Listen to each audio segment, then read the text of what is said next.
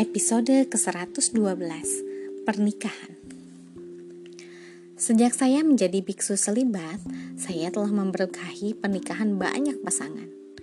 Sebagian dari tugas saya sebagai biksu adalah menyelenggarakan bagian keagamaan dari upacara pernikahan umat Buddha.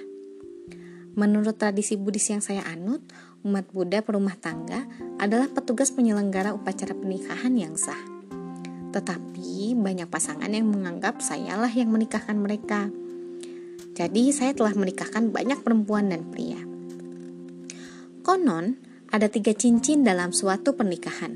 Cincin pertunangan atau engagement ring, cincin pernikahan atau wedding ring, dan cincin derita atau suffering.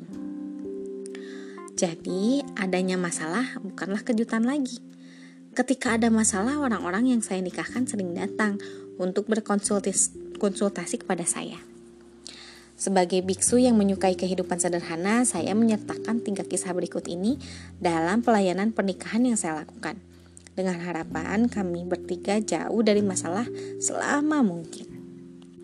Ceritanya akan diperdengarkan di tiga episode selanjutnya. Terima kasih telah mendengarkan. Selamat malam.